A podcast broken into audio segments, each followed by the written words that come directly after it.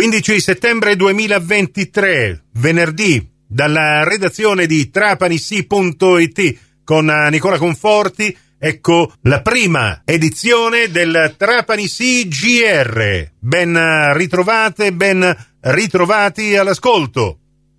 Trapani, alle 11 di questo venerdì 15 settembre, presso il Polo Territoriale Universitario di Trapani dell'Università degli Studi di Palermo, al lungomare Dante Alighieri, si svolge un incontro dedicato alla rinnovata offerta formativa del Polo per l'anno accademico 2023-2024. All'incontro prendono parte Massimo Midiri, rettore dell'Università degli Studi di Palermo, Giorgio Scichilone, presidente del Polo Universitario di Trapani, Francesco Torre, presidente del Consorzio Universitario di Trapani, insieme con la prefetta di Trapani Filippina Cocuzza, la sindaca di Erice Daniela Toscano, il sindaco di Trapani Giacomo Tranchida, il sindaco di Marsala Massimo Grillo, il commissario straordinario dell'azienda sanitaria provinciale di Trapani Vincenzo Spera, il presidente di Airgest Salvatore Ombra, la giudice del Tribunale di Trapani Katia Brignone e in rappresentanza degli studenti Alessia Sinacori.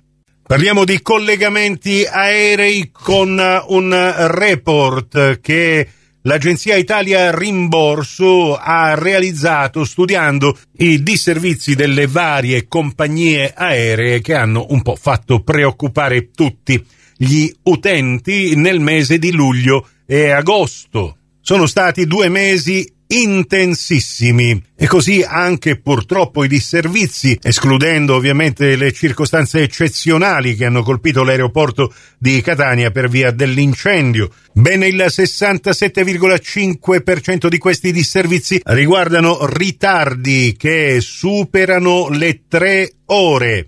Si registrano invece meno cancellazioni rispetto all'anno scorso, da una percentuale del 43,7% si è passati al 32,5%. Nello specifico, analizzando le prime 10 compagnie che hanno fatto registrare disservizi in Italia, ripetiamo nel periodo luglio e agosto, le compagnie Wizz Air, Ryanair ed EasyJet, anche per il maggior numero di rotte operate, hanno fatto registrare disservizi per oltre il 77% rispetto al totale dei voli cancellati e i voli in ritardo, mentre la compagnia che ha prodotto il minor numero di disservizi è la neonata Aeroitalia, con la percentuale minima dello 0,5%. In questa speciale classifica stilata da Italia Rimborso, in buona sostanza, le compagnie che si sono dimostrate meno affidabili nel periodo luglio-agosto 2023 sono Wizz Air con il 30,94% di disservizi, Ryanair col 28,5%, EasyJet con la 18,23%, ed Ita Airways con l'11,57%. Sport calcio. Il Trapani resterà a guardare le altre squadre del Girone I questa domenica affrontarsi per la seconda giornata, poiché costretta ad osservare un turno di riposo. Attualmente il Trapani è in testa alla classifica con i suoi 3 punti e i suoi 4 gol realizzati, 0 subiti.